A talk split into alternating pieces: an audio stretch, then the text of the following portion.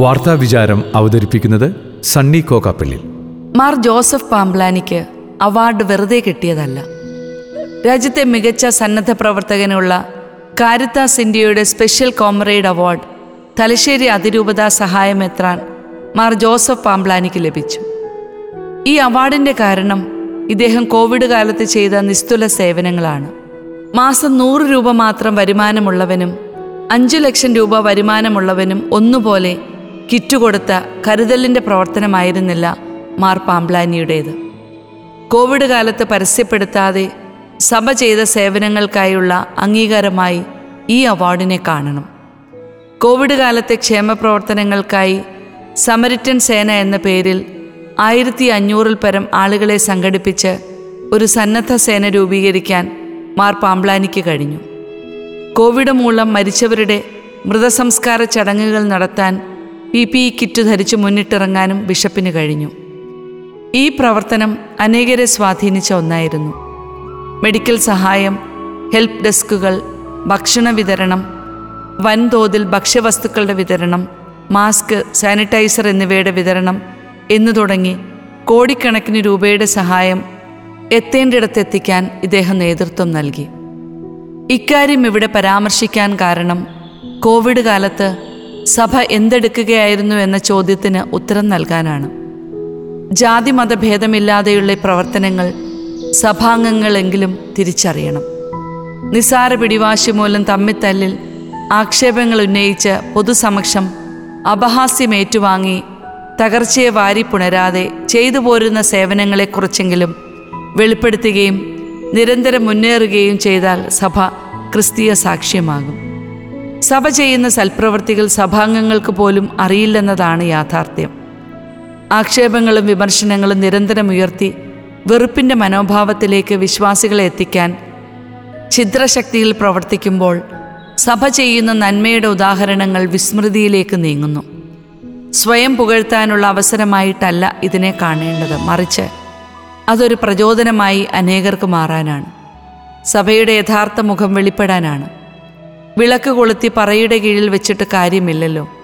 അത് പീഠത്തിന്മേൽ വയ്ക്കുക എന്നത് നാം ഓരോരുത്തരുടെയും കടമയാണ്. കേരളീയ കർഷകരുടെ ദയനീയ അവസ്ഥ.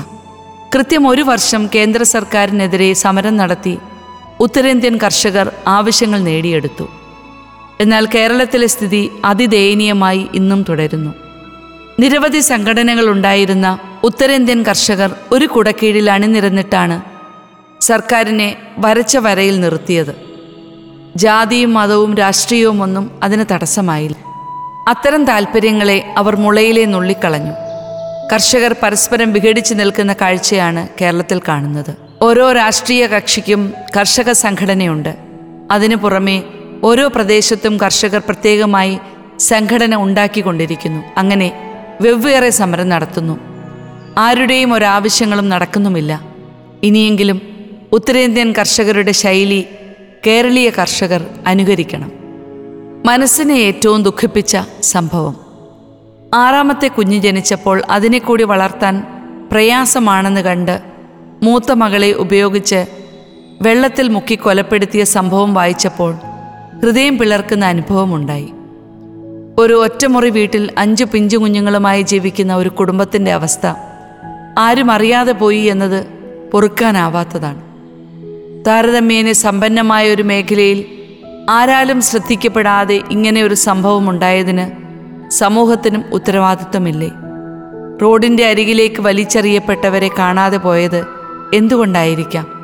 ഒരമ്മ തന്റെ പിഞ്ചു കുഞ്ഞിനെ വളർത്താൻ നിവൃത്തിയില്ലാതെ കൊന്നുകളയാൻ മാത്രം അധപ്പതിച്ചു പോയ ഒരു നാടിന്റെ ഗതികേട് ഓർക്കണം.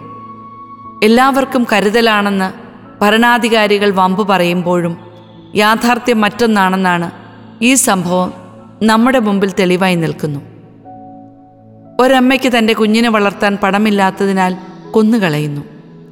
ഇതൊക്കെ നിസ്സംഗതയോടെ കേട്ടിരിക്കാൻ മാത്രം നമ്മുടെ മനസ്സ് കല്ലായി മാറിയോ? വികസനത്തിനും ക്ഷേമത്തിനും വേണ്ടി ചെലവഴിക്കുന്ന കോടാനുകോടി രൂപ എവിടെയാണ് എത്തിച്ചേരുന്നത്?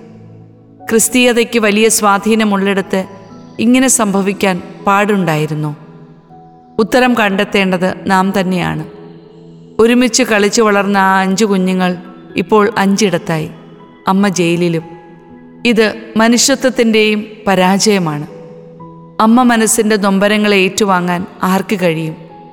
ആ അഞ്ച് സഹോദരങ്ങളെ ഒന്നിച്ചു കൊണ്ടുവരുന്നതിനും. ഞങ്ങൾ സബ്സിഡി നൽകാം. നിങ്ങൾ കുഞ്ഞുങ്ങളെ ജനിപ്പിക്കൂ. പതിറ്റാണ്ടുകൾ നീണ്ട ഒറ്റക്കുഞ്ഞു പദ്ധതിക്ക് ശേഷം ചൈനീസ് ഗവൺമെന്റ് പരാജയം ഏറ്റുവാങ്ങി. ഇപ്പോൾ വാർദ്ധക്യത്തിലെത്തിയവരുടെ സംഖ്യ വർദ്ധിക്കുകയും യുവതി യുവാക്കളുടെ എണ്ണം ഗണ്യമായ രീതിയിൽ കുറയുകയും ചെയ്തു. എന്തൊക്കെ ബഹളങ്ങളായിരുന്നു കുറച്ചു കൊല്ലം മുൻപ് വരെ ചൈനയിൽ നടമാടിയിരുന്നത്. ഒന്നിലധികം കുട്ടികൾ പാടില്ലെന്ന കർശന നിയമം അടിച്ചേൽപ്പിച്ചു. ഒന്നിലധികം കുട്ടികളുണ്ടായാൽ അവർക്ക് ജോലി സാധ്യത പോലും നഷ്ടപ്പെട്ടിരുന്നു. ഒരു കുഞ്ഞു മാത്രമേ പാടുള്ളൂവെന്നതിനാൽ അത് ആൺകുട്ടിയാകട്ടെ എന്ന് അനവധി ചൈനീസ് ദമ്പതികൾ തീരുമാനമെടുത്തു. അങ്ങനെ ആൺകുട്ടികളുടെ ഒരു പ്രളയം ചൈനയിലുണ്ടായി. ഫലമോ ഏതാണ്ട് ഏഴ് കോടി ചൈനീസ് യുവാക്കൾക്ക് ഭാര്യമാരായി പെൺകുട്ടികളെ കിട്ടാതായി. ജനസംഖ്യാ നിയന്ത്രണത്തിന്റെ അനന്തരഫലങ്ങൾ ചൈനയുടെ മുൻപിൽ അനാവരണം ചെയ്യുന്നു. ഇപ്പോൾ ചൈനീസ് സർക്കാരിന്റെ ഉത്തരവ് ദമ്പതികൾക്ക് മൂന്ന് കുട്ടികൾ വരെ വേണമെന്നാണ്. രണ്ടാമത്തെയും മൂന്നാമത്തെയും കുട്ടികൾക്ക് സർക്കാർ സബ്സിഡി കൊടുക്കും കൊടുക്കുമത്രേ. ചൈനീസ് ഭരണകൂടത്തിന്റെ നിയന്ത്രണത്തിലുള്ള ന്യൂസ് സൈറ്റിലെ എഡിറ്റോറിയൽ ലേഖനത്തിൽ ഇത് വിവരിച്ചിട്ടുണ്ട്. ദൈവിക നിയമങ്ങൾക്കെതിരെ സ്വാർത്ഥ താൽപ്പര്യത്തിനായി മനുഷ്യർ കാട്ടിക്കൂട്ടുന്ന ഓരോ ചെയ്തികൾക്കും തിരിച്ചടി നേരിടേണ്ടി വരും